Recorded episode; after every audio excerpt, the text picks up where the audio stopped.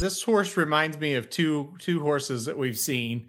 Uh, Uncle Mo, uh, the first Breeders' Cup we ever went to, he kind of reminds me a little bit of him, and he reminds me a little bit of American Pharoah. And American Pharoah obviously was going to be a huge favorite and kind of the highlight horse of that Breeders' Cup. It was not a strong Breeders' Cup from a classic standpoint. Pharoah was kind of the hyped horse. Now he obviously got injured, did not run in it, but still, it was that kind of hype. The Uncle Mo, the Pharoah, the this horse isn't gonna lose type, and that's what Cave Rock feels like to me. Were these two racing dudes named Aaron and Jared who had advice on racing and they wanted to share it. Started a website where players go to see all their picks. The goal was make the fans some money and to cut down the risk. They put the plan into motion and at first it seemed silly. Make a website where the expert picks are freer than Willie. From a racetrack veteran to just a beginner. There's one place that you want to go to find you a winner. As a matter of fact, I want to hit the exacta. There's only one site that you'll keep coming back to. So next time that the horses all line up at the post, make sure you use the website that'll win you the most. Whether Churchill, Oaklawn, Gulfstream Park, Saratoga, and all tracks in between, there's only one site to go to.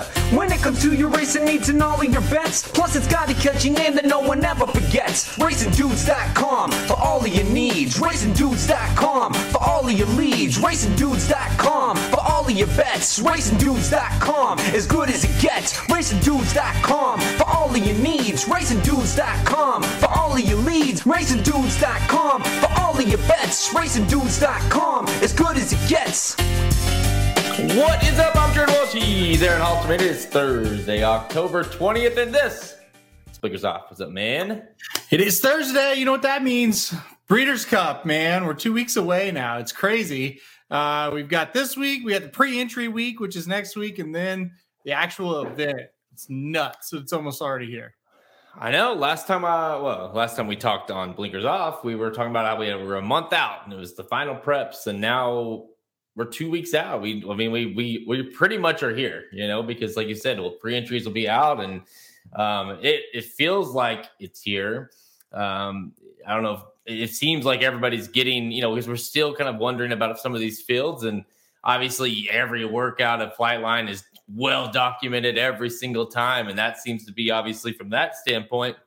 But all these divisions, and even if you want to talk about the classic as well, I mean, all these divisions are kind of even if you have the Flightline versus Taiba or the Nest versus the Yolders, you know, and these you know, whatever it is, like some of the standouts, it, they're still really interesting divisions lining up for the Breeders' Cup.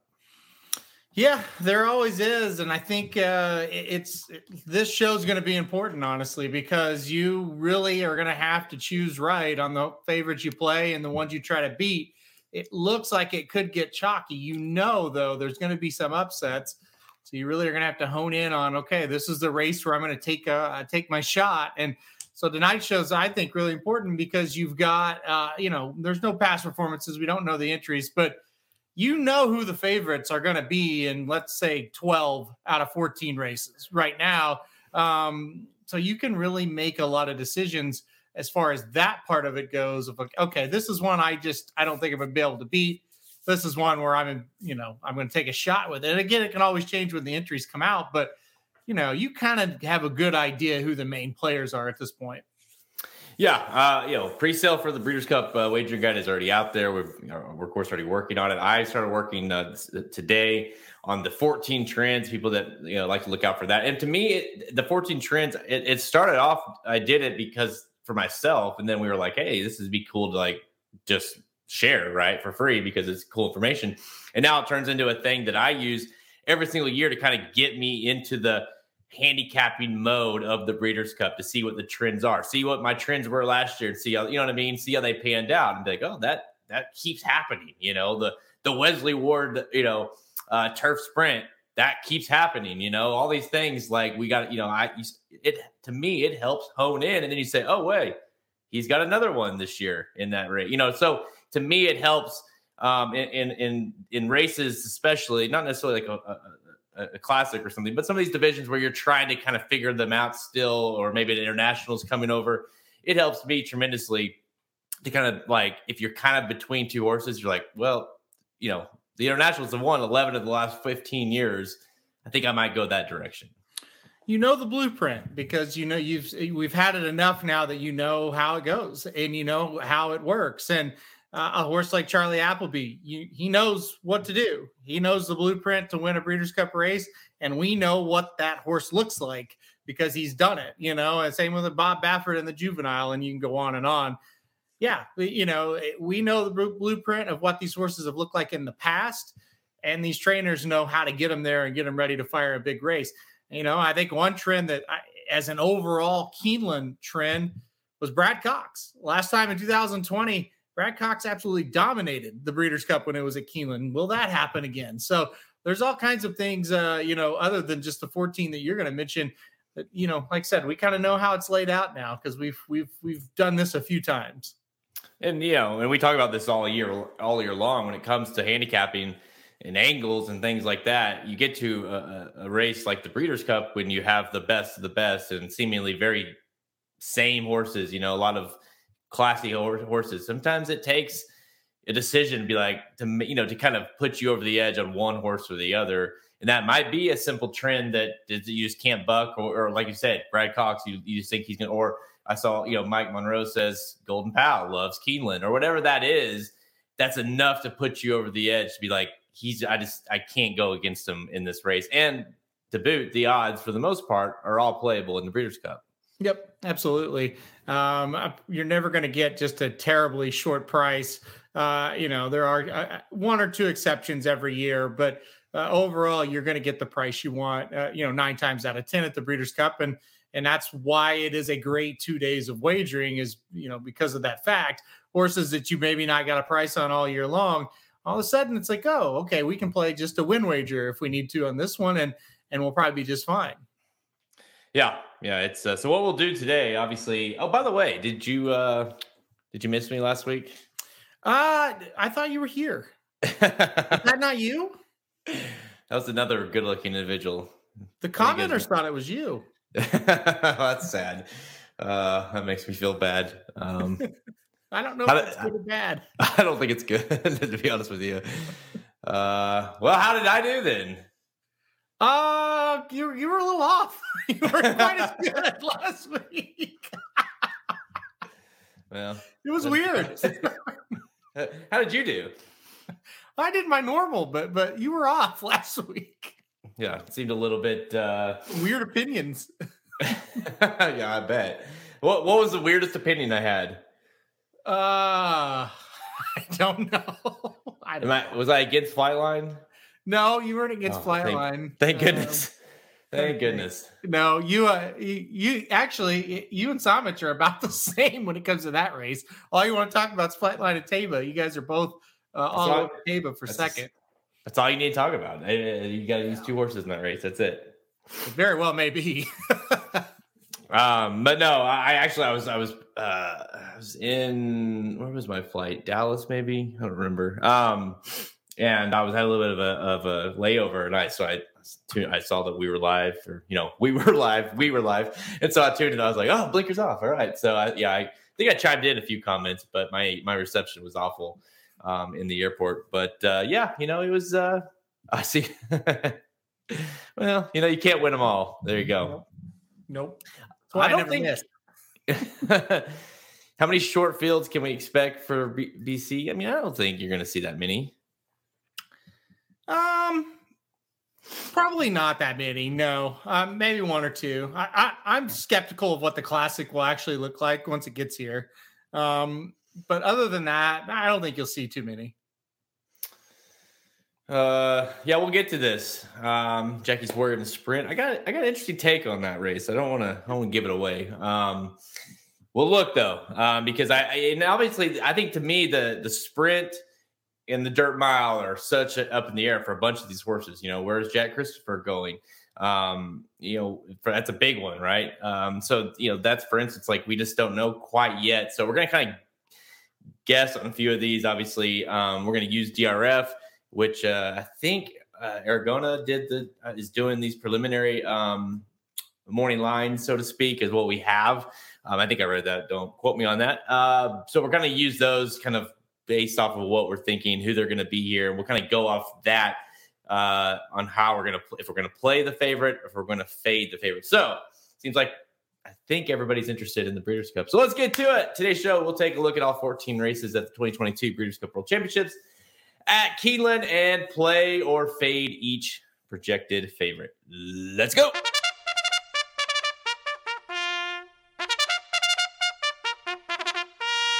We are just two weeks away from the 2022 Breeders' Cup World Championships at Keeneland, and, and the races are starting to take more and more shape each and every day. We're trying to figure out which horses are coming, which ones aren't, what races they're pointing to, which ones are not. We're getting closer and closer. We're still a week out from the pre entries, but we have a better idea now um, to at least look at each one of these races, get an idea of who the favorite. We're go if you're if you're just listening to this on the podcast version, uh, we're using DRF. You can just go to DRF and, and breed, go search Breeders' Cup, and they've got a whole list there um, using kind of each field and who they think is going to be in it and what the odds might be, um, at least preliminary odds might be. And so we're going to kind of use those as a basis here and give you our play. Like, not necessarily the pick, uh, who our final pick is, but like, are you going to play that favorite? Or are you going to fade that favorite? Are you going to try to beat that favorite? So, kind of give us a good angle, a good starting point um, as we approach each one of these races. And listen, the juvenile day obviously uh, is is difficult every every single year from a and, and it starts off with the juvenile turf sprint, which you know is incredibly tough um, a lot of times. And we're looking at here uh, preliminary. Uh, the Platinum Queen at three to one, Love Reigns at four to one for Wesley Ward. I'm gonna, I, I would assume uh, Love Reigns would go off the favorite here, but you tell me, what do you think? Uh, right now, I've got Love Reigns as a fade. Um, that could change depending on what the field uh, looks like. I don't like that we haven't seen Love Reigns in a long time, uh, you know, and they scratched out of that Keeneland race a couple weekends ago. And Wesley Ward said it was because she's doing so well. We don't want to waste the race. We want to just have her best race right there at the Breeders' Cup Juvenile Turf Sprint. Now, like I said, when we get to the day of the race or the week of the race, you got to make that decision. Maybe I change my tune, but right now I think she's a little bit of a fade. That's a pretty long layoff uh, for this horse going into the Breeders' Cup. So uh, a, a, tentative fade is how I'll start off the show with Love Reigns. well, I'm gonna say I think we're both uh, tentative, but I'm gonna go a tentative uh, play with Love Reigns. I, I I look at it either way, honestly. I, I I think that the fact that you haven't had the horse in the race or haven't had a horse in a race and you know you you look at that you could look at that like well something maybe not be completely right with the horse and they don't want to screw her up right before you know right before this thing or like you say they're just you know sitting on go and want to use it right here. But you know this is a, a race that we've seen uh, obviously it's not been around too long the juvenile turf sprint but we've seen horses um, you know trained by wesley ward obviously uh, horses that you know go to you know very fast, go to the lead, one you know wire to wire, you know bulletin, four wheel drive, Golden Pal. Um, so to me, if Love Reigns is entered in here, I would think is going to be the favorite. And uh, I'm tentatively playing this horse, but uh, it's tough. It's close. Yeah, and don't forget about Wesley Ward. His quote unquote other horse won this race last year. Everybody was on Averly Jane and he won yep. Twilight Gleaming. So don't forget, you know, he is a master of entering two or three. So keep an eye on those other ones as well. Keep an eye on who he enters in this race. Uh, it's going to make a big difference.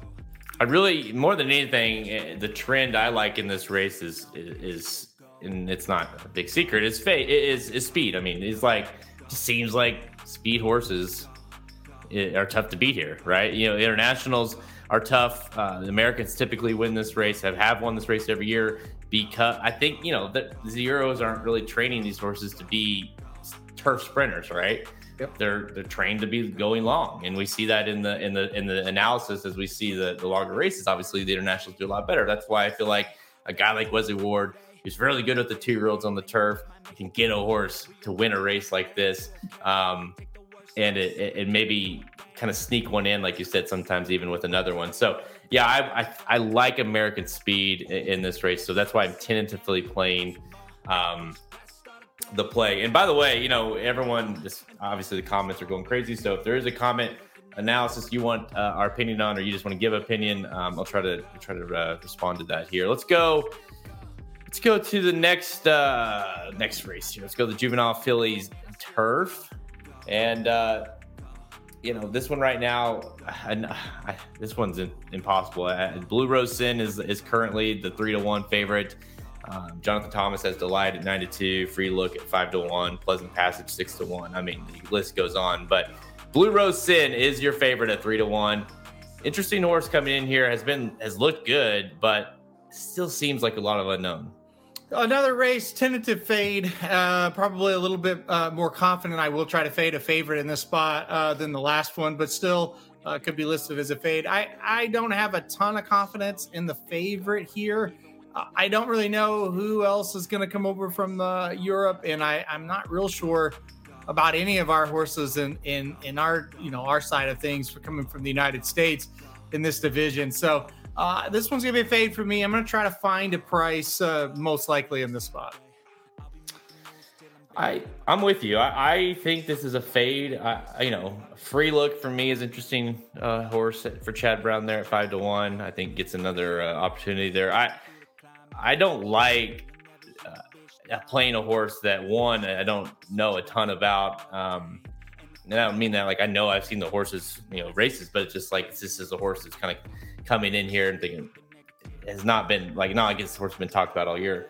Um, and two, uh, trending wise, I just Americans have another race for whatever reason. Americans have, have ran well in, have dominated, um, and we've seen I believe what was it? Uh, was who I don't remember who was this, who won this race last year. It was uh I can't even somebody. remember now. Uh, well, I know Wild Beauty was. I don't remember if Wild Beauty was in the race or he's going to run in the race. Um, but that was going to be tentatively going to be like the the favorite. Um, here, I'll bring it up. Oh, Pizza Bianca. There you go. Oh, that's um, right. Yeah. Yeah, Pizza Bianca. So another, you know, Aunt Pearl, you know, sharing mm-hmm. uh, newspaper record, rushing fall, and you know, new money honey catch. Like this is like a race that Americans have have ran well in, and uh, and, the favorite, you know, in the internationals haven't. You know, last year I believe the favorite. Um, the morning line favorite was Pizza Bianca, but I believe a, a European oh, horse Koala, favored. No, Koala Princess did. Remember that? Oh wow, I do remember that horse. Holy cow! Yeah, Hottie guess that yeah, six to one. Um, you know, there wasn't a lot of of uh, international as far as like you know horses getting bet um, eh, last year, but yeah, for that reason, I think I'm going to go. I'm going to do a fade here as well. So back to back fades for me. Let's go to one that uh, maybe we'll change the tune here in the. Uh, let's see. Let me pull it up. Juvenile turf. You want to do juvenile turf? Let's do yep. juvenile turf. Now, this one to me, I think there's a little more confidence um, on my standpoint. Uh, you got the interesting angle here that we all thought, oh, this is going to be a race that Appleby's going to win. Of course, Mysterious Night. Well, Mysterious Night is not coming to the race now, and instead, uh, Appleby has decided to substitute uh, Mysterious Night for Silver Knot, um, a horse that's uh, been running some big races overseas. Silver Knot five to two, and pretty clearly a clear favorite here. So if Appleby does run this horse here, seems like the horse is going to be the favorite. And of course, we all know what happened in the juvenile turf last year. Can Appleby get it done here? And I thought, I think we all thought he would, but it would be with his other horse. This is a stone cold lock, I think. Silver Knot all the way. That's going to be a play for me him sending this horse over instead of Mysterious Night, pretty much kind of tipping his hand, saying, "You know what, I, this horse might be better." Um, he That's likes. how I took horse. it too. Yeah, yeah, he likes this horse a lot. And the biggest thing is, I don't like a lot of our horses in this division uh, as far as United States horses go.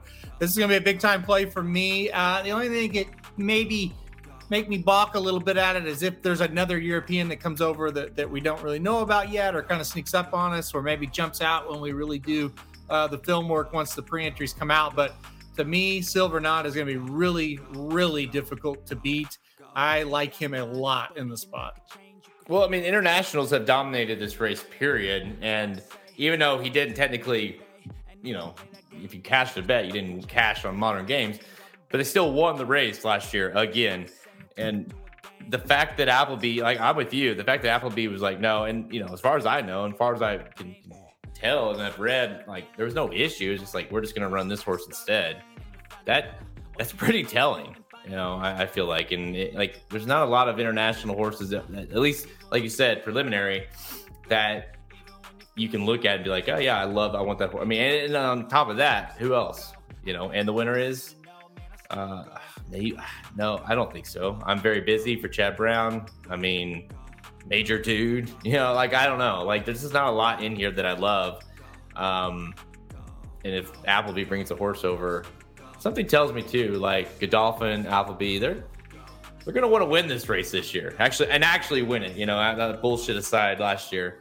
Um, so I'm with you. I think this is a very steady play for me, and one of my only plays um, to be honest, on the Friday. Let's go to the juvenile uh, juvenile fillies.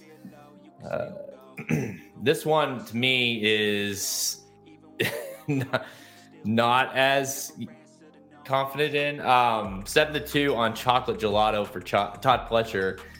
And then press that, you know, talking about Brad Cox really Brad Cox at nine to two, Wonder Wheel five to one. This is a this is a good division, I think. Um, you know, a lot of these, were you know, Raging Sea at six to one. Um, you know, and tell me no, no lies, that horse was really good last time out at eight to one. I mean, I think this is a pretty damn good division. Just trying to figure out who the hell is going to win it. I'm looking for something, right? Some kind of price. I'm going to fade whoever the favorite is, most likely uh, in this one. And it, I don't know that it is a good division. I think they're all really kind of average, and I think that's what makes you know a situation where it's like okay a, a lot of these can win because they all kind of look the same. I don't see that stand out. You know chocolate gelato has been really good but i don't know that she is bet as a favorite in a breeders cup race good.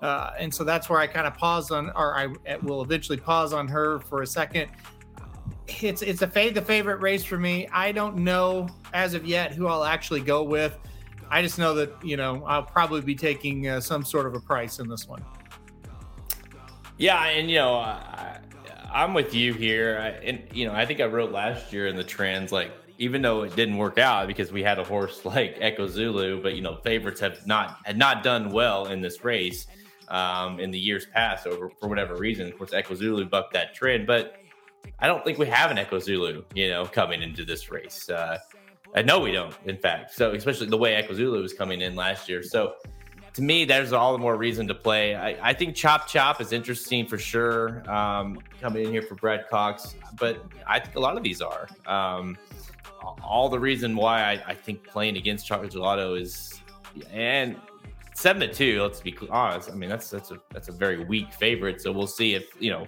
if one of these other horses does end up going off the favorite. But no matter what, I don't think there's a horse in here that makes the horse worthy of playing out of as a favorite in this race.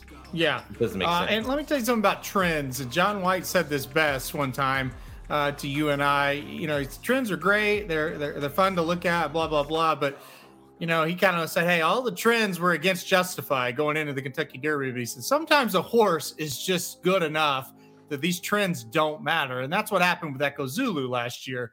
Sure, this is a race that does usually produce a price, but when Echo Zulu's in the race, when Songbird is in the race, you know, that year at Keeneland, it, it doesn't matter. Those trends don't matter.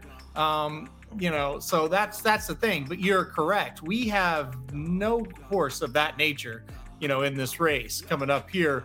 It's it's kind of wow, they all look really similar. Like you think about, well, we think about Cave Rock, who we're going to talk about next. He looks different than the rest of these other preps. Then you go back and you watch these juvenile fillies preps, and they all kind of look the same. Yeah, yeah, that's one of my pet peeves for with anybody that talks about, like you said, talks about trends. Is, is they're all trends are not created equal. You know, like it, they're fun to look at, like you said, and so like and, like we alluded to earlier, like a lot of times it's very helpful in races you know, like this one, right? Where you're you're kind of trying to make a case for any of these horses and whatever the reason might be, you know, go, you know, we, I've seen these horses or Brad Cox does really well, Chop Chop sitting there six to one, and favorites don't win here. Like, okay, there's some trends there, makes sense. Um, but when you have a horse that's a clear standout, like the race we talk about next, yeah, you're right. Like it doesn't matter, you know. Like you just look at it and you say, well, okay, I get the trends are against it, but there's this horse is just better. Yeah, don't forget to use logic. I think is the thing. I remember uh, when Gunrunner went to the Pegasus and drew the 12 spot at Gulfstream. And everybody said, "Oh, that is a death post going two turns at Gulfstream." Here's the stats, and it was like a terrible stats going two turns from the 12 hole at Gulfstream. And everybody didn't bet him because of that. Now he still went off as that favorite, but he was a much better price than he should have been. And I kept telling people, I said, how many times has Gunrunner broke from the 12 post in these stats at Gulfstream? Never. It's different. And what happened? He broke fast and he got right to the rail within three jumps. So it didn't even. And then all of a sudden, yeah, then it didn't matter where he broke after that. Moral of the story is use logic within the trends, right? I mean, so that's that's just kind of kind of the way to look at it. Well, talking about uh, you know horses that don't matter as far as the trends go, let's look at a horse that has some trends in his favor and seems like he's the one to beat. Uh, this is the juvenile, the Breeders' Cup TV ju- juvenile on Friday, kind of the main event on the Friday card.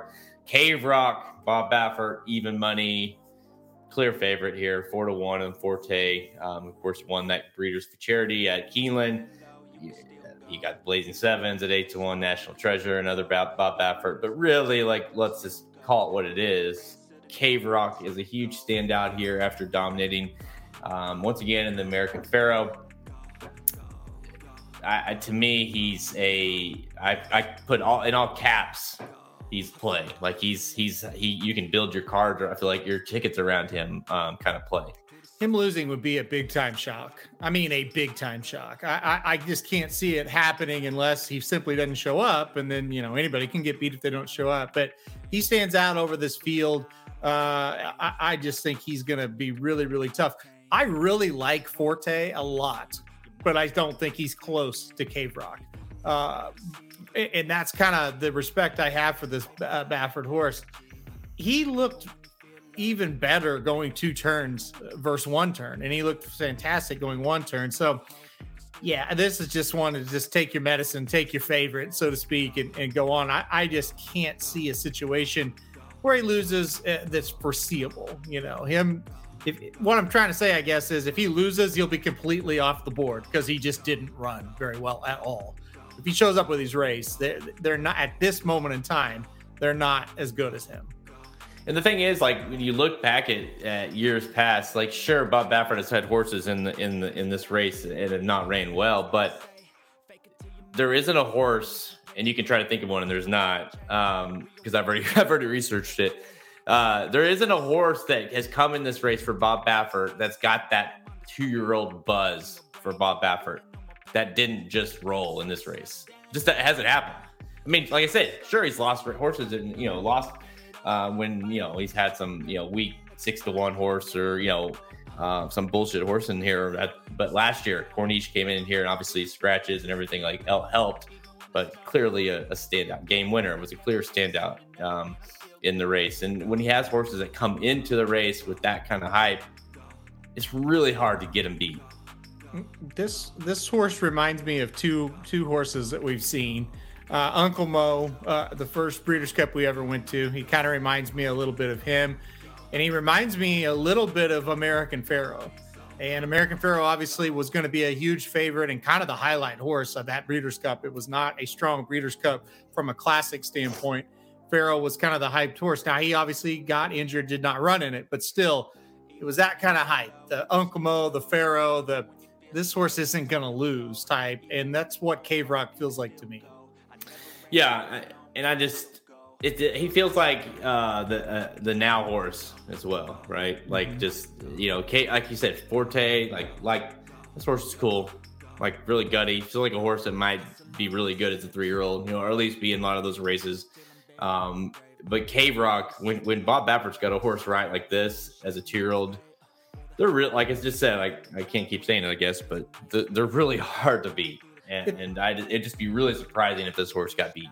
It's crazy he won I won this race last year with a horse that really wasn't very good, uh, and now you fast forward, like if Forte was in that race last year, I think Forte would have beat Corniche. Like they turned for home and we were standing there and I said, somebody, he's begging somebody to come get him. But these Yeah. horses can't come get him because it's command performance, you know, and Pappacap trying to catch him and they're trash, right? And he just was the best of the trash. This year, I think the, the horses are going to be in it are a little better, but it's not going to matter, I don't think, because Cave Rock is just so much better uh, than everybody else so far. And again, I'll say it one more time. I really like Forte. I agree with what you said. I think he's got a chance to be good. He just he just doesn't match up with this horse, no matter how you look at it.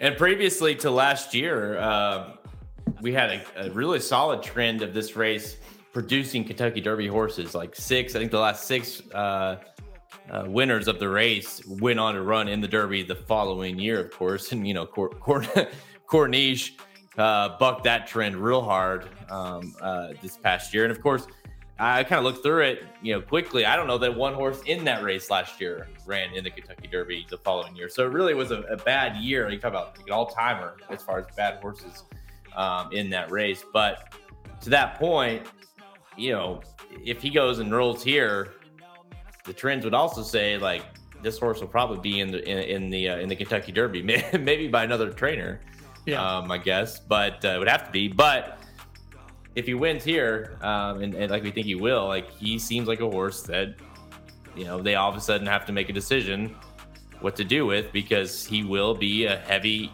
favorite to go to the Derby again. Think about think about this year. You had Messier, you had Taiba. They had to change trainers. You know, think of the story that was, and it's like, God, this this sucks. Okay, they were horses like, yeah, they could win, but who who knows? We'll see. Yeah, we we picked Taiba, we thought he would win, but it's like there's doubt. Pretend this horse like checks all the boxes leading up to the Derby, and then has to change.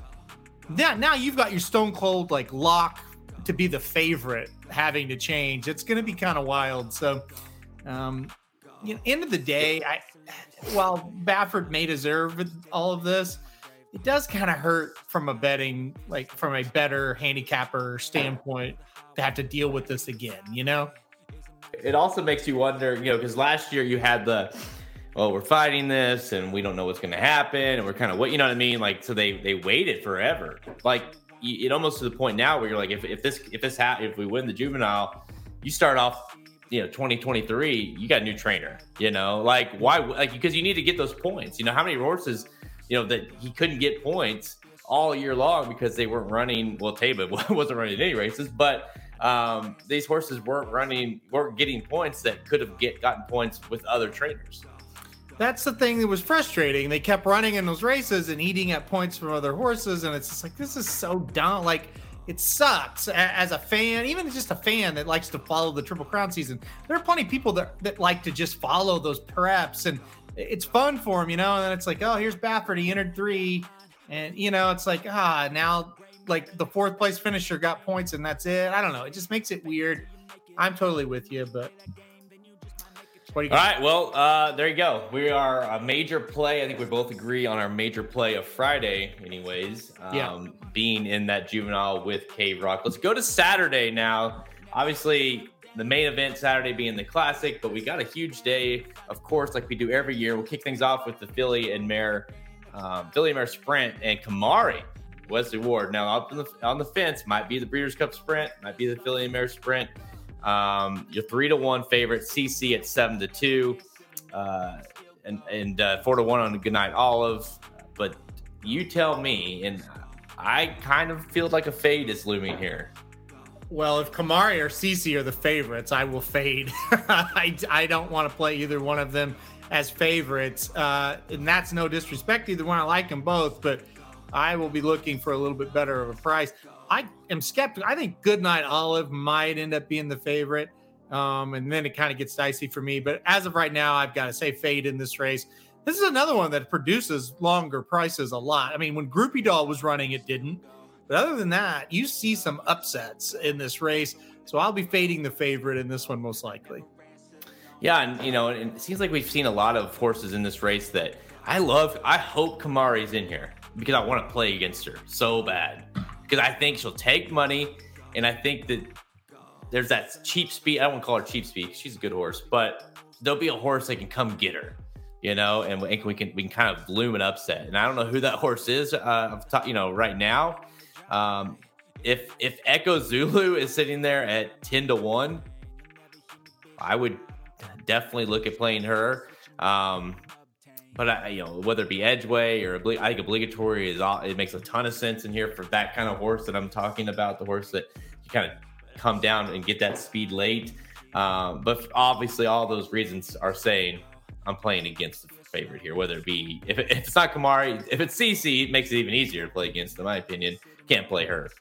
no, not as a favorite. Not as a favorite. Just can't do it. So I don't know. I, I, I the fa- the favorite is very much in question here. Let's put it that way. Yeah, uh, Nick brings up. I really like obligatory too, and and Echo Zulu, and well, all three of them. Good night, Olive. So, yeah, we'll see.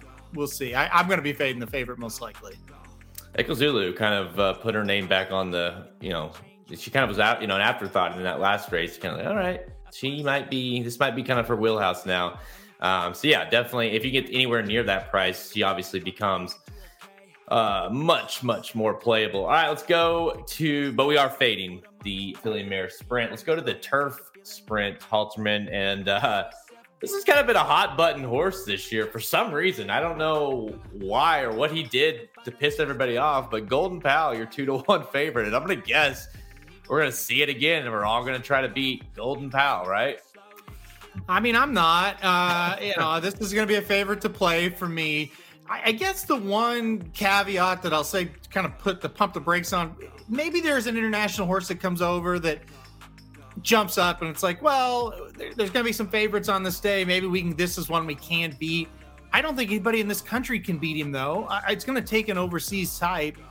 Yeah, I mean, I'm I'm with yeah. I, I don't think Golden Pal's losing this race. Uh, he also kind of likes Keeneland. I mean, so that's a that's that's a little bit of a you know, and, and favorites dominate this race uh, typically. Uh, yeah, I, I, don't. Why we try to beat him? I don't. I don't know. I guess uh, this could be a race that you. It what I you know what I wrote last year is it takes an exceptionally good horse, good speed horse, to wire this race, and he's he kind of he kind of checks that box in my opinion. He kind of he kind of does. Yeah, he kind of likes Keeneland. He kind of likes to get out to the front.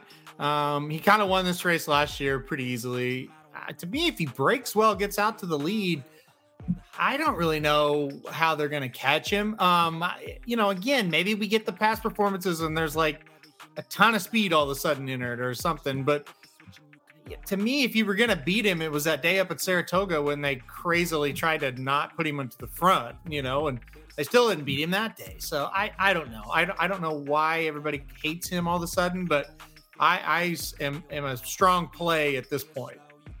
Well, it's funny. Everyone hated him. Uh, you know, everyone was talking about how much we're going to try to try to beat him next time out after that day at Saratoga, and then he he you know rolled in the Woodford, and everyone went off about how good he looked. It's like, where are all the people that didn't like him? I don't. Well, what happened to you? I saw two or three people that were hard fast against him after that Saratoga race. And so then he goes to Keeneland and he wins and he sets a stakes record and I barely ask him to run and he looks great. And the same people were going, well, he won't win the next one. So it's kind of one of those things. If you play against a horse enough, you will eventually beat them, you know, but you might lose eight times and then the ninth time you beat them.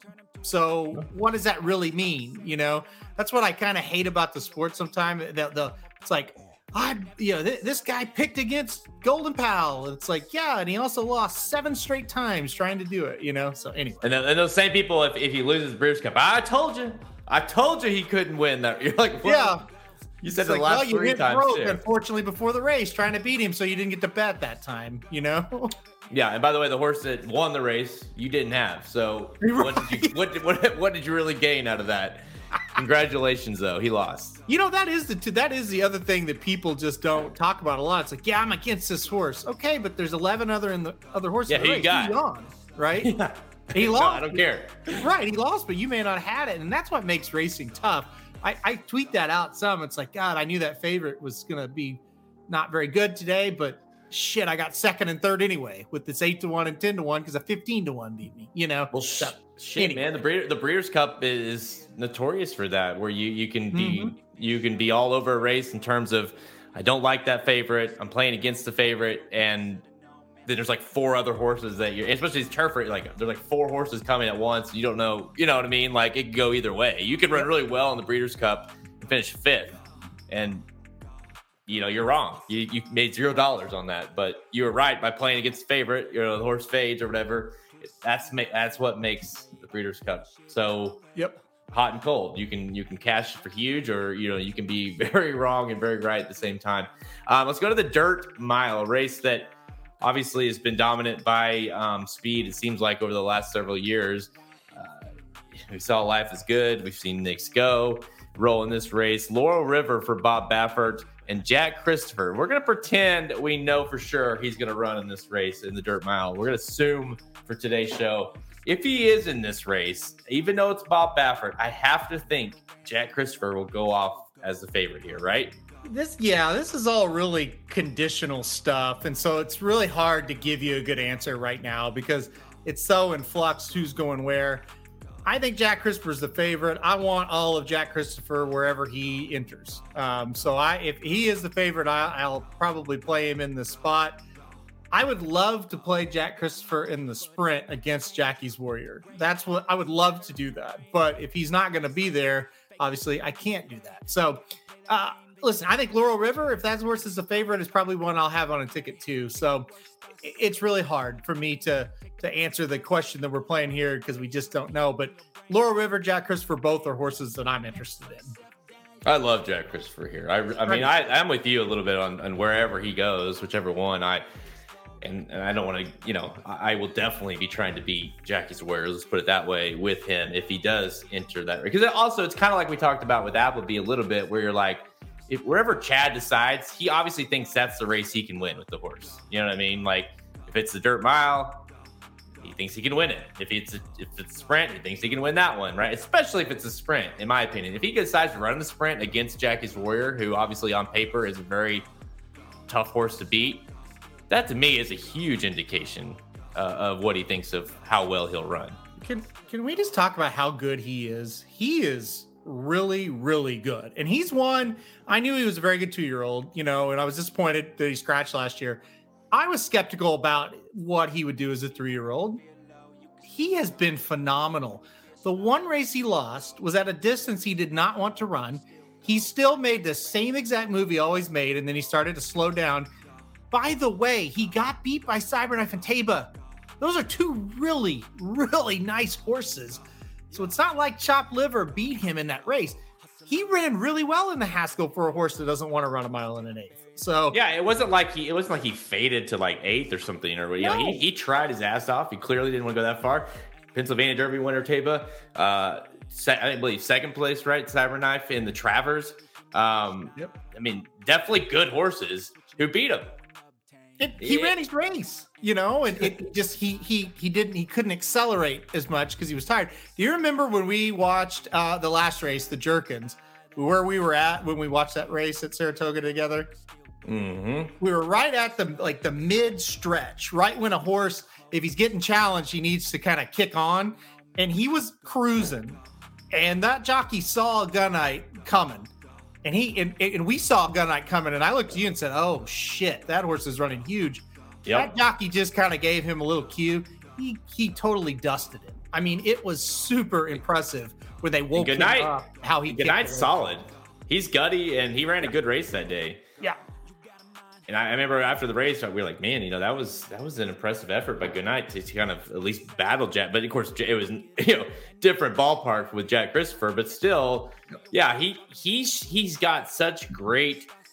That's why I like him so much too in in the sprint. If he goes there, well, both races for it because you know Laurel River could go set the fractions and, and let Jack Christopher kind of sit off. I think that's another thing people forget or want to think that Jack Christopher is a speed horse. And I know you've been real big on that too, as far as people thinking, Jack, why is Jack Christopher assuming that he's going to go to the lead? Well, he doesn't, he's not going to. So he's going to sit off of it, which makes him super dangerous in any of these races because he does have that push button, so to speak. Um, yep. And I think this horse is coming in like they've kind of figured out what he is and he's dangerous. I think he's really, really, really good. He's one of the best ones Brown's ever had on the dirt, you know. And a lot of people, you know, kind of, I don't really think that highly of a sprinter, but I, I'm not one of those people. I just think he he's super, super talented for what he does. So I've got him. I, I'm assuming for this for today's show, I'm ass- kind of assuming we have uh him that he's in the race. He's the favorite. I got to play on him Yeah. uh, as well. So, but I do like I do like Laurel as well, um, depending on what happens there. All right, let's go to the Breeders' Cup Filly and Mare Turf. Um, gosh, this one was tough for me because like, one, you don't know really for sure who's in the race, and and two, um, you don't know the, the two top Joseph O'Brien and, and and John Gosden, you know, two to one and four to one with not Nashwa and above the curve, two international horses. Um, course, Dream Loper as well at five to one, and then you got in Italian at six to one for Chad Brown, um, who needs no introduction there. Virginia Joy, another Chad Brown. One thing about this race that's been very uh, a, a pretty solid trend over the years is it feels like it's either international that wins this race or it's Chad Brown. Sometimes it's the both. Um, but Nashwa, what do you think of this one as a favorite? Oh, this is going to be tough. Right now, I'm a fade. Even though I like that horse a lot, I kind of think Chad's going to win it. I kind of think he's got in Italian in great, great condition. Um, I kind of think he's going to do it. It's just going to depend on the other speed in the race. This is one where getting those past performances in your hand will really matter. Um, not that, I mean, they all matter, but this one will really matter. Uh, but I'm going to go fade as of now uh, in this one till I study up a little bit more on these European runners. Yeah, you know, I I don't know either on this one to be honest with you. I I I I put play, but my see my my like I told you, my angles are are international and Chad Brown. Well, I really like you know in Italian's not necessarily international, um, bred international anyways, but. I agree with you. I think he's got this horse kind of in perfect position to go and win a race like this. On the flip side, I think one of these two, Joseph O'Brien or Nashwa, especially Nashwa, you know, could be very tough to beat here. I think this horse seems like the horse.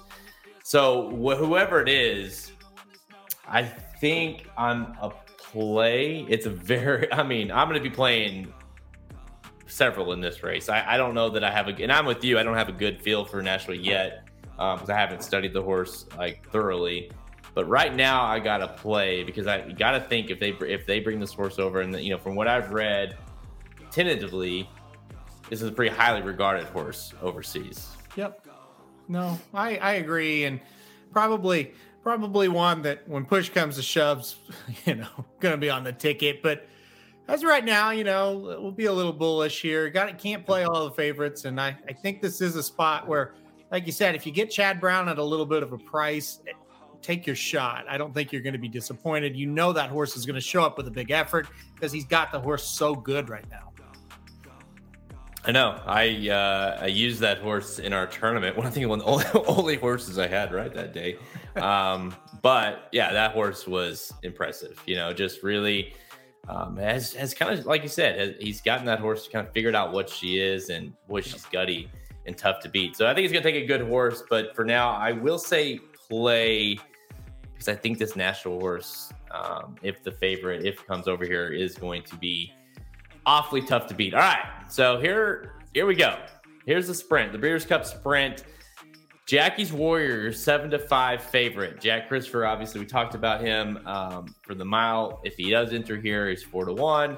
Uh, Kimari, another horse that's on the fence with a couple other races at five to one. American Theorem, eight to one. Uh, Good night, ten to one. CZ Rock. I mean, the list goes on. Manny Wall. I mean, but really, let's start with Jackie's Warrior. Seven to five. Can he win? I mean, do you trust him to win here? Because he, he he hasn't been able to he hasn't been able to kind of finish the job in, in the Breeders' Cup. I feel like if Jack Christopher's in the race, I will play him. But if he's going to go to the mile, I will end up on Jackie's Warrior. And a lot of it is going to be because just like where where else do you really want to go? I don't really trust Kimari to beat him. Um, and some of these other ones, I just don't think they're great. Uh, I would love to try to beat him, but at this moment, with Jack Christopher likely for the mile, I will say play Jackie's Warrior. Here's the thing. I'm I kind of on the same line, line of thinking, and I'm and I, that's why I hope Jack is in this race. Although I don't think he's going to be, because it make it my life easier. I speed is really really hard to win in this race, and it's the weirdest trend. One of the weirdest trends that I've come across over all these yeah. years of doing them.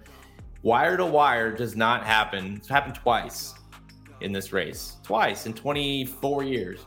Um, it's really hard. And we and I even said last year, like if anyone can do it, you would think Jackie's Warrior can do it, and he couldn't. Nope. He couldn't get it done. He faded hard. Now, different storyline this year. He's more lightly raced, but we saw him get beat, right? He got beat last time. I I, I don't I I'm with you. Like I, I want to beat him. I think he's beatable. At the same time, who am I going to beat him with? That's my concern because we don't necessarily have a horse like that uh, if Jack Christopher's not in the race. So I am a I'm a fade with a with a with like just maybe a question mark because I think he is beatable. Just got to find the right horse. I know that's the that's the baddest thing about it. A couple of things. I, I think this is going to be one of your shorter fields, and so that could lead to a speed horse actually going gate to wire. Number one. Number two, go and not you, but but people listening, go back and watch the Vanderbilt two back at Saratoga. He didn't go to the lead. He sat off, not a ways away, but he sat just a little bit off and pounced. And you know, I, I remember talking to Heather, who did not care one bit that I was talking to her about this, but somebody to talk to was like, I was like, that's the best he's ever run because he sat and, and he was able to pounce and that's what he's gonna have to do at the Breeders' Cup. And she says, like, I don't, I, I don't even know who you're talking about. But anyway, I don't care. Go, gets in a speed duel, going longer, gets beat, and it's like, well, yeah, you got in a speed duel. Why did you do that? Why did you not try to just sit off like last time? So, anyway, long story short, I, I, I think he does have the ability to sit off the pace. I would just love to see him try that if if the pace is going to be real hot in here.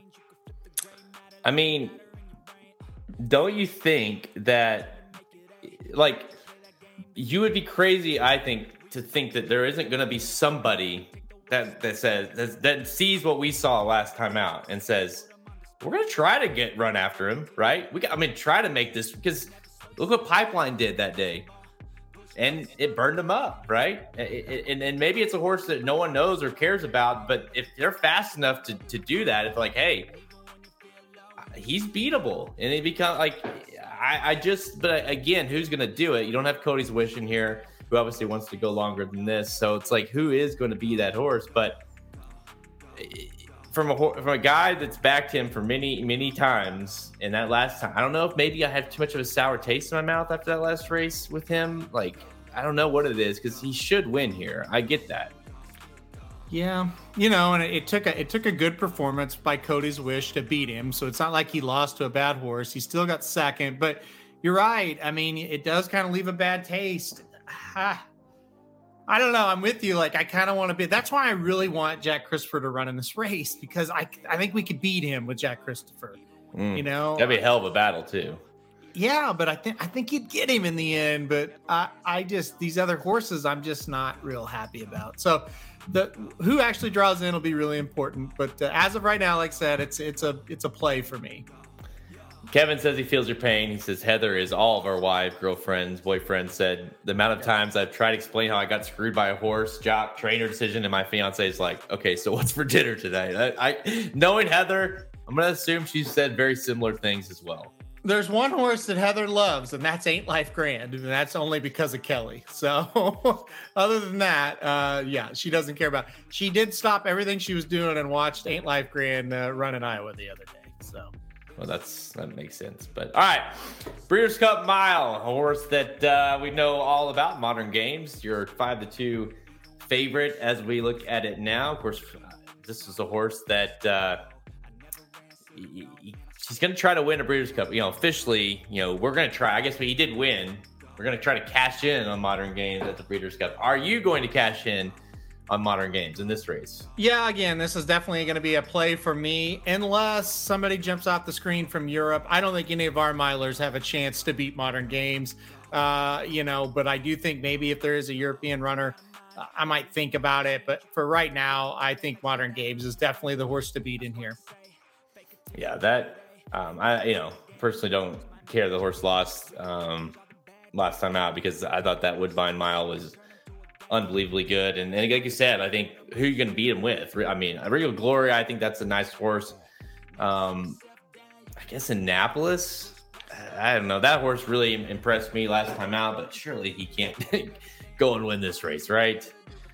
I really like Annapolis. I might have that horse. Well, no, might. I'll probably have that horse underneath, but I, I yeah, I don't know that he's quite up to modern games' level. Um, you know, I remember thinking, hey, I'm gonna play Annapolis last year at the Breeders' Cup and, and didn't end up running in it, obviously. But uh, yeah, I I think it's a matchup that's kind of cool. But in the end of the day, I just think modern games is, is so much better. How about this one here? I domestic I spending could make his first start in 14 months here. He's been working out. That's surely not right. Why why would he run here at a mile? That's what's really just strange to me. Like you're gonna enter him, do it in the turf, you know, but I, that's way too long, I guess, off of a layoff. But yeah, it'd be a really weird entry. I can't get behind domestic spending, even though at one time I thought that was one of the best sources in the country. Um, it, it's incredible how his career kind of worked out, where he just fell off. But I, am I'm, I'm excited that he's back. I, I wish he. I well, I should I should say I he, I hope he doesn't run in this race though. Yeah, running's like I mean, if the horse is back and they think like, why would you mess with running here? Get them ready for next year, you know. Unless they're just saying, "To hell with them." You're gonna. I mean, why would you be working out this much? But I guess, but like, just get them ready for next year. I mean, unless they're just going to retire him at the end of the year. Yeah, um, agreed. I don't know, but yeah, I thought that was interesting that he does show up there. Um, but yeah, modern games for me is a play. It, I I just think like the way he look has looked, um, I think Appleby's in you know due for a big another big Breeders' Cup, and it just feels like it's we us betters we we we're owed a cash ticket on modern games, right? In the Breeders' Cup, we're owed it. Mm-hmm. The, you know, when was the last time the horse racing gods have let us down, right? Yep. Exactly. yeah, exactly. Knock on wood. Um, not even commenting. yeah, don't. Uh, talking about being retired and, and and probably going to sell or whatever like did you see i think i, I sent it I, I emailed it to you did you see that uh, midnight Bisou is going is being uh, added to the Keeneland cell, the full cell, and she's in full to Tapit. So yeah, imagine yeah. what that would go for. I I usually don't care about those sales, but I will watch and see her get sold because that's going to be pretty expensive, I would think. To, yeah, I mean that's a obviously a hell of a horse um, in her own right, but then to Tapit is pretty sweet. All right, let's go uh, to the distaff, and uh, you know I don't think anybody's surprised by this. Nest, your two to one um, favorite, but Malathaat has kind of slowly been making her name, kind of throwing her name back in the in the ring a little bit. Uh, another Todd Pletcher at five to two, and really it, it, it starts there with the two Todd Pletchers. Then you got search results at five to one. Um, Clairiere, of course, once believed to kind of be the top of that list or close to it, six to one. Secret Oath, we know, we know her ass will be there at ten to one. Um, but really, Nest and Malathaat. Are you worried about Malathaat at all here, or are you still 100% Team Nest? Uh, I'm Team Nest. Uh, definitely a, a play for me. Hope she's two to one. That would be fantastic. Uh, would love uh, two to one, every bit of that. Uh, you know, I would give Malathaat credit, uh, and I actually got Malathaat right last time. That made me feel really good. Uh, I'm always on the wrong side of her, but I think at the end of the day, she's not as good as her stablemate Nest. I think Malathaat has taken advantage of a older filling mare division that, for lack of a better term, has kind of fallen apart once Letruska kind of went haywire and he, she's not very good anymore. And Clairiere, weird shit happened to her last time out, and haven't seen her since. Uh, you know, Malathaat just kind of took advantage of that. I think she's running up against a monster in Nest. Uh, I've got to go Nest, and it's uh, this is a favorite to play for me. Yeah, I don't see a situation that Mal- I don't. Nest just seems like she's in another another world and and and I get that Malathaat's kind of been making but and what how could you ever play Malathaat and trust that she could run down Nest or however, you know, I just don't see how how you can get there. Search results is interesting. She's been she's been good, right? She's kind of like she's that speed horse because we know the truth is not gonna um is not gonna be there, and certainly if she was, you couldn't trust her uh to, to hold on. But search results obviously has been very good, but getting beat um by Malathaat, and then um, and then of course getting beat uh, uh, to, to, horses that I just don't I don't think that I think Nest would beat easily. Um, I can't get there with her. Nest just I think you, talk about you talk about Nest, uh, you talk about Cave Rock, and you talk about uh, uh, Flightline. I mean, to me, those are three of probably my biggest opinions of, of the Breeders' Cup uh, so far. Yeah, no, that's definitely fair. I I, I can't argue with that. Um, all right, so let's let's. I think we were pretty pretty clear on that one. Just on the yeah. distaff, we both really like Nest. All right, the turf. This is another interesting um, year. It is every year. Obviously, Rebels Romance Appleby, another Appleby horse at five to two.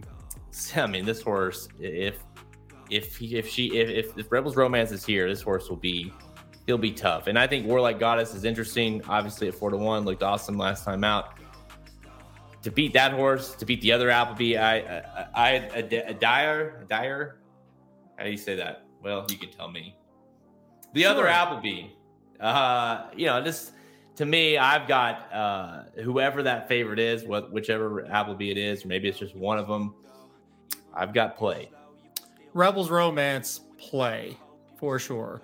Uh, I might sprinkle in a little War Like Goddess. I'm with you. I like that horse. I had a big crush on her for a long time. Rebels Romance looks really, really good. So that's going to be a play for me. And that trainer is really, really good in Charlie Appleby. So uh, play for me. Man, is this like, I know it's like not the biggest question, but feels like another Breeders' Cup that we talk about Charles Appleby. Like this guy's got plenty of opportunities um, to take home, gosh, three, four races easily, right? I mean, could. He kind of has got the reputation now of when he brings one over, it's kind of like when Baffert has a three year old, just play the Baffert horse, right? And that's Appleby is has been so good the last really three years, three, four years even. Um, yeah, it it feels like he's gonna have a really, really good uh, Breeders' Cup. And you know, like I said, really, really good guy from all accounts. So, uh, you know, easy guy to root for. Is there anyone else in here that, I mean, Broome, a 20, you know, that's a horse that ran really well uh, against his odds and, and, ran well last year um, in this race. I think is uh, is somewhat interesting at that at that kind of price. Well, but part of the, the problem is War Like Goddess just beat the hell out of all of our good horses, you know, male horses. So no, when you say is there anybody else in here, it's it's the internationals and her. That's all you got to wade through in this one, right? I mean, there's there might be some filler, but our division this year, as far as uh, the the turf is concerned, it's been pretty bad.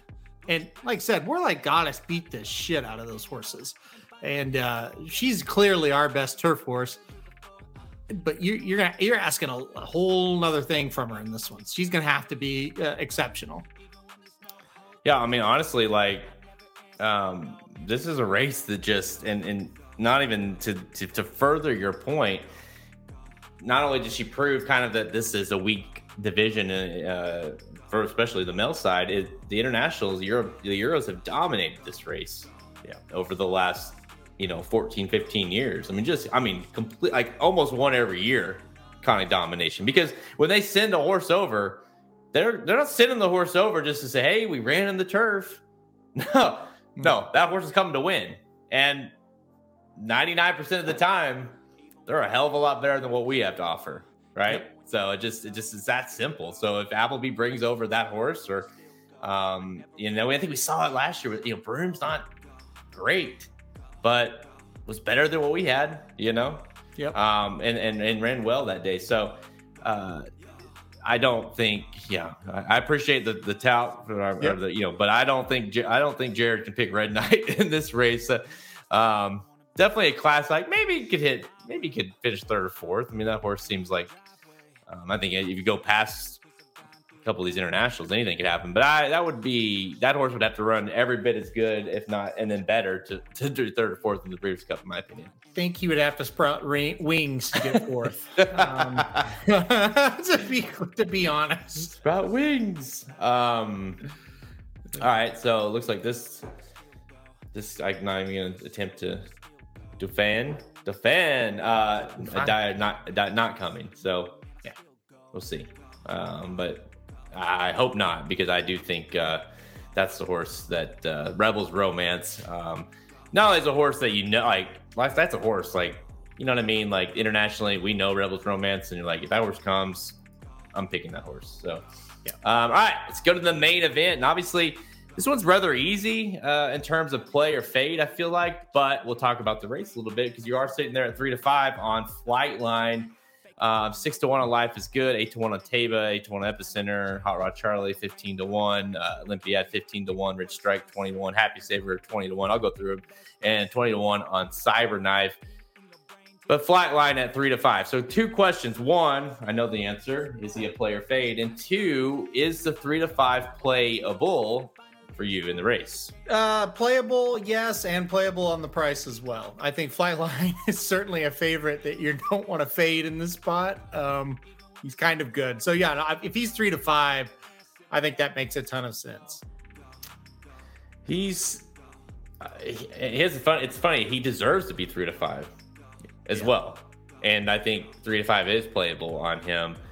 There's no like, and I, and I, I I, I, do. I think the only horse that is capable of beating him is Taiba, and I don't mean that as like they both run the race. It's going to be close. I mean, Flightline would have to back up or something would have to happen in order. And, and out of the rest, Taiba is the one I'm most interested in. But um, it, if he runs anywhere in the department, in, anywhere close to what we've seen in all of his starts, he's going to win.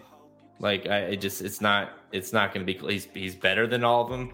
He's smarter, like he's more intelligent. I think he's more capable. And our, all of our a lot of the other ones that we like in here, you know, Taiba, your epicenters, they're three year olds. You know, they still are developing. Life is good. I don't want any any part of life is good in this race. Um, Hot Rod Charlie, lock him up for third. uh, it seems like Happy Saver maybe fourth. Um, but no, I just Flightline to me is just he's playable at three to five, and I hope I get it. Yeah, I I think the key to the race is going to be picking between Taiba and Epicenter as another the second horse to use, right? Uh, it feels like Flightline's kind of in that top flight, uh, so to speak, and, and then it's between Taiba and Epicenter because I think we both agree life is good, mile and a quarter. Probably have to fade him in this spot. Mm-hmm. So, mm-hmm.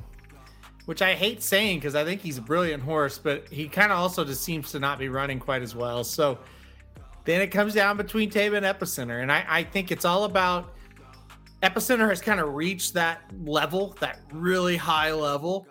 And Taiba took a giant step towards getting to it. And if he takes another step, he could be right there with him, if not uh, even better. That's that's the race that I'm going to be watching, other than Flightline, in my opinion, is just like Epicenter Taiba. What's going to happen between those two? Now, will I will I think this is uh, I don't know where it went. Um, yeah, I mean, truth exposed. Like, if there's anything you like, Epicenter will run. He's super consistent. He'll give you his race. That's what I love about the horse. It doesn't matter what else happens in the race. Like, he's going to give you that run, right? He's done it his air his whole career, every single time isn't a, it's a matter if he's good enough to do it, you know. And obviously, you know, if if Flightline does do his thing, I'm even more interested in seeing what well, who can you know Taiba or Epicenter, which one um, can can you know finish second, you know, you know, or or if Flightline bounces to the moon, you know, which one of those horses? Because we haven't really seen, we did see them, but you know, I think everyone can toss out the Derby. Um, so the Derby effort. So yeah, yeah, I think that horse uh, obviously is the most consistent, one of the most consistent horses. Um, up the bunch. And you know, like like Taiba, we've seen obviously throw some sneakers in, and uh, you know, he of course he did it in the Derby. Uh, I'm trying to. I don't know. I mean, I've seen. I'm going through some of these. Why is how is Hot Rod so low? Because he beat the weirdos the other week. I, yeah, pretty I much. want zero part of Hot Rod Charlie in this race. Zero for anything. Um, the thing I like about Epicenter, don't sleep on Richie. I'm sleeping on him. The thing I like about Epicenter is, Sleeping hard. well, I don't think you know. Honestly, I don't think he'll end up being in the race. Talking about Rich Strike, I think they've got the Clark handicap circled, or the Clark Stakes, I guess it is now circled at Churchill on the Friday after Thanksgiving. I think it's a fantastic race for him to go win, and I think he will go win it. I, I, I sitting here not knowing who's going to be in the race, I think the Clark has Rich Strike written all over it. This race, I don't think so. Um, but anyway, I was going to say with Epicenter, I I just like how he kind of developed over the summer. That was a little bit different of a horse up at Saratoga, and he kind of has a bury your ass attitude now, where he didn't really uh, up until that that those races. So he's dangerous. He will make a run, and if Flightline regresses, he's got to regress a lot. If he does, Epicenter will go get him, and Taiba has a good shot to go get him too. So that's the key. How you know he's probably going to regress off that race. It's just a matter of how much. Because a 10% regression, it does not, it's not going to matter. Flightline still wins. I'll, I'll, I'll I will give you third. I will, I'll, I'll, I'll take it. I'll, but he fourth. I will not. I will argue. He, he will get fourth. Hot Rod Charlie will get fourth. I, he will. Don't leave him off on your own at your own risk. Okay. I truth exposed. I got you. Hot Rod Charlie. He finished fourth in last year's race. He finished second in Dubai. I mean, the whole guy can show up at big races and, and at least run. Like he's also he's consistent like Epicenter, only he's worse than Epicenter. But he'll he'll run. When has he not ran his race? He's all he always runs hard, but I mean, I, there's gonna several horses are just not gonna have to show up. I don't know. I guess that's not true. He might get fourth if if one of the top four don't show up, which is likely that one of them won't. Hot Rod will show up and get fourth. So okay, he might get fourth. Uh, it, okay, and this, and I know this will be totally biased because people know how much I love love Taiba all year long. But uh, I, I, I'm from a flight line because you know obviously flight line is, you know, he's the pick, and we'll have a lot of stuff going through him. But uh, we're gonna need to have some stuff going through Taiba too. He's to me, he's scary. I think he's coming into the race the right way. Oh yeah, Bob Baffert. I've heard enough from him, you know, from people around him, like how much he likes Taiba, how much the horse has worked out well. We know that when he does win this race, he wins it with three year olds. Taiba is his horse in this race, and he likes him a lot. And to me, I get it. He gets it. I think you know, Flightline is a tough task, but if if if somehow he doesn't do his thing, Flightline that is, I just think Taiba's gonna like he's gonna be dangerous. Oh, I think he's really dangerous. I think he's coming into the race like you just said it best. He's coming into the race really strongly.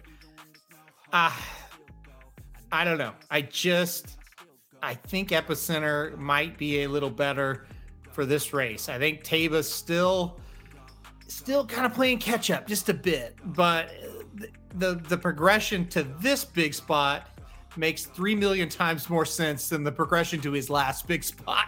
And that's what makes him really, really dangerous. I think he's going to improve off that effort. Um, I think Baffert is in love with him. Uh, and I think that is enough for you to be like, look, you can't, you got to have some kind of something on him in this race. Hey, truth exposed. I tried to tell you this. All well, I mean, maybe I was a little early, but I definitely told you in August when I did a video that why he could win the classic he loves a horse. Um, and why no love for life is good? I, I think we kind of alluded to it. Just uh, he's he's very he's one dimensional for starters. He hasn't had a horse like Flightline try to you know try to be in the you know kind of press him uh, or be close to him. And honestly, I think enough um, that Woodward was just not what you want to see going into this race. Um, there's enough signs there to try to beat him seems to be regressing a little bit, um, and that's not a good sign for a race like this. Uh, his last two efforts were not great, and it's probably because he's running a little bit too long. I think, you know, if all these horses are lining up to run a mile, he becomes extremely dangerous. But a mile and a quarter, I think, is going to be a little too tough for Life is Good. I think his big chance is to if he just gets out too far ahead and that track really holds up for speed that weekend, he might be able to take him gate to wire. But I just think he's going to get caught going a mile and a quarter, and, and that's that's the big worry. I, I really like Life is Good as a racehorse. I think when he was at his best and he's at his optimal distance, he's one of the best I've watched in the last ten or fifteen years. I just don't think this is the spot for him. If he was in the mile, uh, he would be really tough to beat. Would you pick him or Jack Christopher in the mile if they if they diverted to the mile? I would probably take uh, uh, Life is Good if he was in the mile, but I understand why they're not doing it. He he has to. He's earned his right to be in the race, no doubt. Yeah, and he already won the mile, and there's so go try it, go try it. But a mile and a quarter against these types, I I'm just skeptical that he can get the job done. Uh, what what gets um, you know, since we've talked, talking about all these other horses, and then we're sitting there, you know, staring at three to five on Flightline. What gets him beat? Is it just simply? I mean, nothing gets him beat, in my opinion. It's just like he just doesn't show up, right? Just something like he just something happens. There's two lines of thoughts on if you want to go against him, and I I'm not gonna sit there and blame anybody if you want to try to bet against him. But these are the two lines of thoughts. One he ran so well last time out that he can't repeat it and he just bounces and he just does not run very well right and that could happen or two and it's a thought and i saw somebody in the chat can't remember who it was he hadn't beat anybody these horses he's beating up on are terrible it's not wrong right okay yes country grammar did win the dubai world cup but since he's come back he sucked right all those horses out of the pacific classic sucked their next their next start Forget about what they did before that. After that, they sucked. Speaker's Corner, he sucked after he placed Flightline. Yeah, he was really good coming in that race. He's been awful since. So there are people out there that think, hey, it's inflated because he's beating up on dummies. This is the best field he's faced for sure. So those are your two cases against him. Um, to me, I don't think they're good enough cases. If he would have won the Pacific Classic by a couple of links, I would start to get worried, but he was on another planet away from those other horses. Um, and you could say the same thing about him uh, against Speaker's Corner. He was on another planet from him. The numbers don't lie. It's a dramatic difference. And the regression part of it is the only way he gets beat, in my opinion. It, yeah, I mean, the, and, and and obviously to that point, Sadler has been very like that. I mean, that's why the horse has ran five times ever, right? You know, because the horse is just so he's being so careful. I mean, from the time of uh there's allowance race, they waited. That was in September. They didn't run the horse until the Malibu, and then after the Malibu, they didn't run the horse back until the Met Mile, and then after the Met Mile, they didn't run the horse um, almost three months later in the Pacific Classic, and of course, Pacific Classic was September third. Um, and so you're talking about you know three, two and a half, two months before you know they see him again. So they're obviously being very, very careful with him, and that's why they're you're seeing those gaps, and that's why you're you're lessening the idea that he could bounce because of that spacing, right? You know, yep. being very careful with how how you know not just not just the him keeping him healthy, but also just the bounce um, possibility because you are taking that time between races. I don't think he's going to bounce because if he's showing signs that he's not doing very well or he's not eh, got a lot of energy, he probably won't show up. They've kind of proven, and like you let's just laid out, we don't have to hit all these targets. It's like we'll run him when he's ready. So if he shows up, I doubt he bounces. One thing I want to address because this is going to brought up a lot in the next couple weeks, the thought process of there's going to be a speed duel in this race. Anytime the gates open, anything can happen that's very unlikely to happen. And I say that because go watch the last two races Flightline was in. He was not on the lead. He does not need the lead.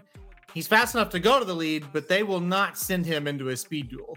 Uh, that is very unlikely to happen. What the likely scenario is Life is Good is going to be out in front, and Flightline's going to be behind him by a length or two. I don't think you're going to see two horses knock heads uh, in this race. And I only say that because the last two races, Flightline did not need the lead and was not on the lead in the early stages of the race. Well, honestly, I think that's why I like uh, you know, having life is good in the race. I makes me like a horse like Flightline that much more because I think he, what he does is he ensures a very fast pace for everybody else, right? And we know we know Flightline has no problem being fast, right? In, in mm-hmm. earlier in the race because he's fast late too. So a horse like Life is Good will go fast because that's what he does. But Flightline will stay with him because he can, right? He, he but he won't. He doesn't necessarily need to battle with it. I just mean he'll be be right there. So when Life is Good is like, hey, fuck this, okay. I'm not. I can't hold off this horse any longer. Flightline just keeps on going. Well, by then they've gone so fast early in the race, it makes it that much harder for any of these other horses to make huge moves like Taiba or Epicenter, certainly Hot Rod Charlie, any of those horses to get to these horses. It just makes their job that much tougher because having life is good kind of dictate things and let Flightline kind of just let okay sit off and then I'll you know I'll go when I'm ready. Yeah, and that's just it. I mean, I think he might he might damage Life is Good by stalking a little closer than Life is Good really likes. He might speed him up a bit, but I don't think Flightline's going to get sped up with him. and you just kind of said it as well as you could say it. He's just not the type that needs the lead and is going to go crazy and is going to go out there crazy at him. And now, if he does, for whatever reason, like I said, when they open the gates, I've seen nutty things happen with paces, right? If he does go neck and neck with Life is Good, that will get him beat. Nobody can do that, right? So, but I, I, I'm very confident that he will not get in a speed duel. Um, am I confident that Life is Good might not go like or might go too fast? Yeah, pretty confident he's going to go blazing in this race. Um, just kind of looking through, you know, like especially you go, you know, the the, the Met Mile, you know, that's a horse. You know, he, at one point he was like at the half he was like three three links back. Flightline was, and I remember for like half a second, like oh shit, like what? You know, because obviously they did everything they could, Speaker's Corner and Alvarado to try to keep him out of the race a little bit there early on. But obviously he set off just fine. And then you go look at the Pacific Classic going a mile and a quarter, and even though it seemed like he, there was no speed and, and there was no way he's not on the lead, sure enough, at the half, extra hope was a, about a length and a half ahead of him. And he just said, All right, that's fine. You know, like, and then of course, you know, next thing you know, he's 10 lengths ahead of everybody. Yeah. That was a whole different game with as far as the, the, the, you know, the race caliber. But the point is, early in these races, he's showing that he does not need to get to the lead. And that and life is good on the flip side shows he has to get on the lead early in the race. And so that's where the race unfolds, in my opinion. Yep, that's just it. With life is good, he has proven he has no other choice. He's going. That's it. That's all he knows how to do. And it's very dangerous when you're you have that elite speed. So that's what you do, right? It, it, he he he has no interest in doing anything else. Flightline, he can go to the front, but he didn't have to. Say life is good breaks horrific and he's last Sure, Flightline will then have the ability to go out and take him gate to wire, and that's fine. But if there's one that's just blazing, he does not have to go out there with him. No, no, and he's like, he, yes, you can tell he's uh he's athletic and he's smart, so he, he knows that he doesn't need to go um, early on in these races. Like he he just a, is a very um just a different level of these uh, horse, and I think most people are um are understanding maybe or don't. Because you haven't seen him much and then they also have like you say you add in the facts that he hasn't beaten much but if you just watch him run period don't look at like you can just tell he's he's different you know? He's he's different than a lot of these horses are uh, any of these horses are frankly that are uh, they're running the race all right so uh obviously lots could change but i feel like we know that we're going to be betting flightline um, in this race uh, he is our play for the classic you guys can't tell. I think uh, we can't tell. Everyone's a little excited for the yes. classic. Woo! Boy, next week on this show, pre-entries. How about that? Love it. Pre-entries, and then the, hey, by the way, the next week, uh Breeders' Cup. The so, next week, live from Lexington, taking bowl shots during the podcast. That'll be fun. Bowl shots. We have uh uh, we have obviously the the Friday Saturday previews, the Friday Saturday reactions. Um, we'll have tournament, maybe tournaments happening Friday Saturday. Um, it's gonna be it's gonna be wild. Hope you, catch up on your sleep now. Magic, so. Samich, you, me, we're all gonna be there. You know it's dangerous when we got magic. We we've convinced him that uh, you know covid's over and we got him out of the house to go to the breeders cup. So you who knows what's going to happen? That's right. I'm excited to see magic. Haven't seen him since last breeders cup hey steven all you gotta do is hit us up uh, yep. you know we're we'll be around walking around everywhere and if uh, we'll, likely at least one of us will have polos on samich has got two seats in the bcbc so he'll be uh, doing that for most of the day on each day. But uh, you know, we'll have we'll have magic working, and uh, you know, but Alfred and I will definitely be around. Um, we accept drinks. That's uh, that's usually it. We're if you if you bribe us with drinks, we will take our pic, take a picture with you. I've always said the greatest thing about the big events like the Breeders' Cup is, you know, our work as far as getting everything put out, like product wise and stuff, it ends basically when they break the gates for the Breeders' Cup races on Friday. So then Friday and Saturday, you can kind of relax and enjoy it because you've put in just like countless, countless hours. And then when the races get there, you can finally relax and have fun. So we will be having a great time uh, on those two days. So definitely hit us up. Uh, and uh, we would we would love to talk with you or what whatever you would y'all would like to do. We'll do most things. most anything. And honestly, on the on top of that, you're especially with the Breeders' Cup when we've been studying these horses literally for a year, um, your work's done and from the handicapping standpoint as well. Like not only is our work done for this, the business and the site, it's like you get to the race and I don't need a form. Like, well, I, I really like the three. I like the, you know what I mean? Like we just, yep. You know, all these horses, you know who your bet is. Your opinion's not changed. There's very light scratches usually in a Breeders' Cup race. And so you just kind of go there and enjoy it and, and hope your opinions are right last year I enjoyed Thursday before the Breeders' Cup way too much, though. Way too much. well, bull shots will do that to you. Um, yeah, thanks. Uh, yeah, I mean, we we work our asses off for this event every year. Last time we were at Keeneland, it was uh, it was just Halterman and I. Um, right. And well, and frankly, just Halterman and I, and like like a thousand other people. You know, it was uh, it was it was you know, of course, 2020 COVID year, and um, it was the weirdest it was awesome. I mean, we literally sat in the stands at the finish line by ourselves watching the race. I mean, it was uh it was a weird like it was so weird like you could, you could leave your bag and uh, and and just like go get a drink and then come back and you'd be gone for 2 minutes. It was it was so strange, but it was obviously amazing to be there. We were there for Pharoah too. I think it's going to be a little more closer to the Pharoah year than it was that year. Uh, yeah. Pharoah year was nuts, and this year will be nuts again. Last year was fantastic. We parked like two feet from the building. I mean, it was amazing. Um, yeah, it was it was awesome. And I, I'll never ever forget uh going to the Breeders' Cup races, and like I said, there's like 500 people there, just owners basically, and press, and uh, you know, and and then that night we went out with Dr. Miranda to McCarthy's, which is a bar downtown Lexington and it's just freaking packed. I mean, and it's like, what are we doing right now? Like, canceled the Breeders' Cup, and we went into this place. And there's like a thousand people in this bar that's like tiny. It's like this with with this this many masks were in there as well. So you're like, what are we doing here? Yeah. Um.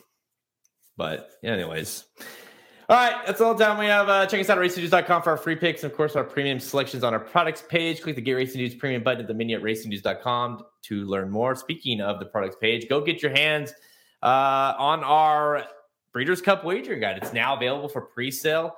It's uh, it's out there right now. You can go buy it and be the first to get it as soon as it's as it's released. It'll be sent out, um, so you'll be the first to get that when it is uh, released. It's, I mean, it's going to be huge. It's huge every year, but we've got uh, we've convinced uh, uh, Slim. So Slim will be uh, uh, he'll be doing uh, he'll be doing value plays on the wagering guide. We've got Somabomb, we got Samich.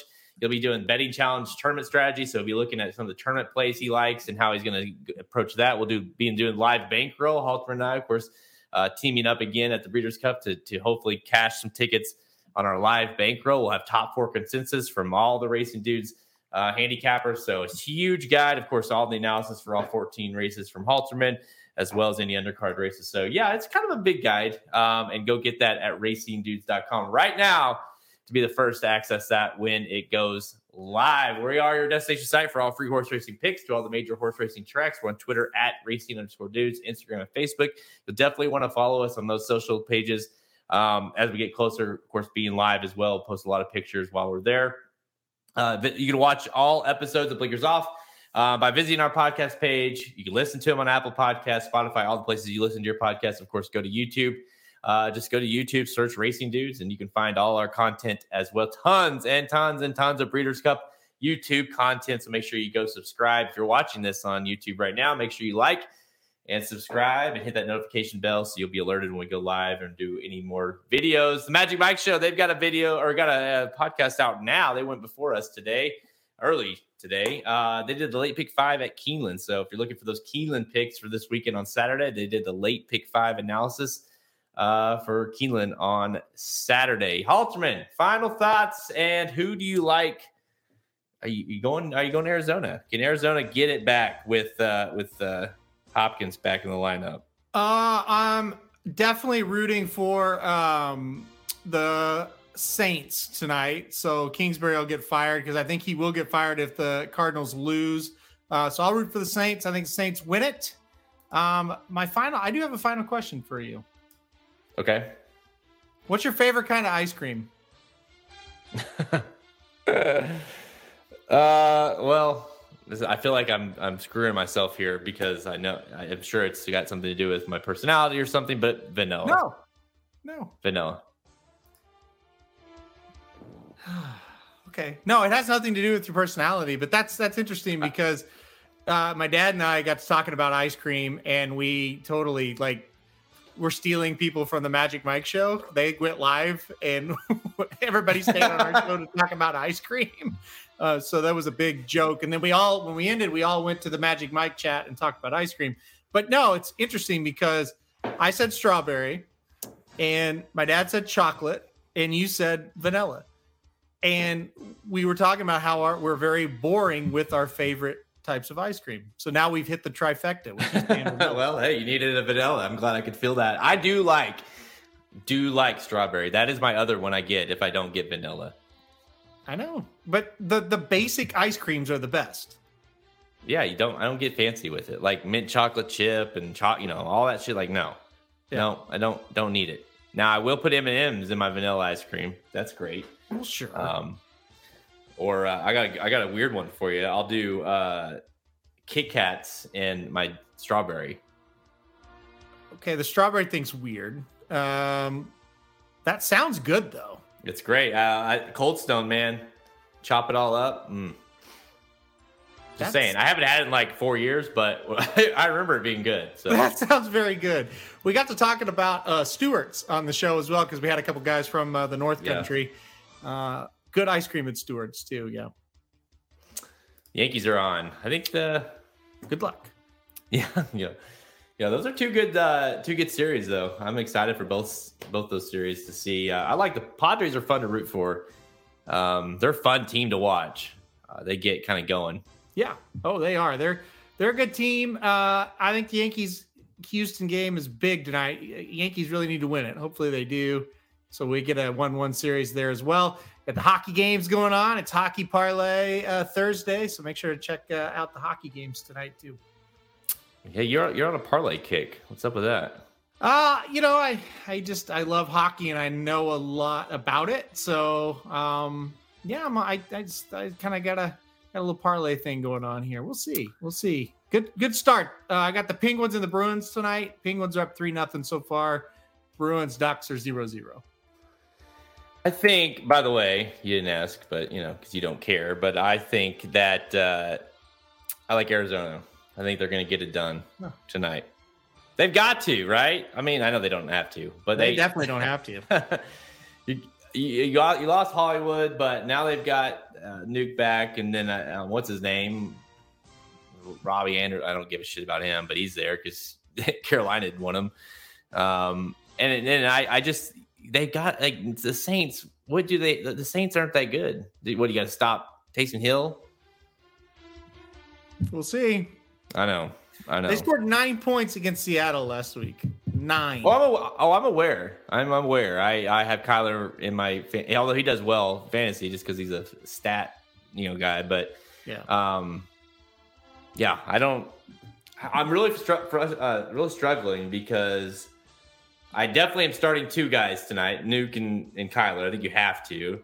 Uh, but I'm debating on a third with that Eno Benjamin, the running back. But I hate starting people in Thursday night games. I hate it because it 90% of the time doesn't work out for you. And you have to sit there for days looking at your fantasy team, only have one point on the board or whatever it is until Sunday. So, yeah. and three people is just, you're screwed. Um, you're all, literally all my eggs might be in the basket of the Arizona Cardinals, which is really, really troubling. wish you luck, my friend. All right. On that note, let's get to the game here. Uh, guys, thank you so much for tuning in.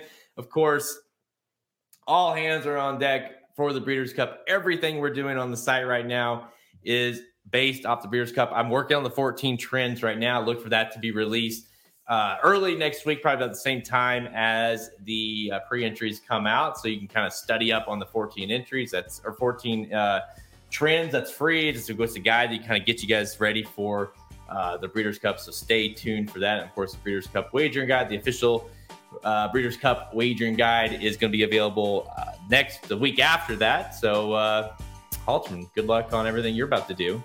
Um, yeah, I Yeah, hopefully, hopefully we can get some winners home for you guys. I'm, I'm enjoying my last uh, week of sanity because pre-entries next week, and then yeah, it'll just be downhill from there. All right, guys. I'm Jared Welch. He's Aaron Halterman.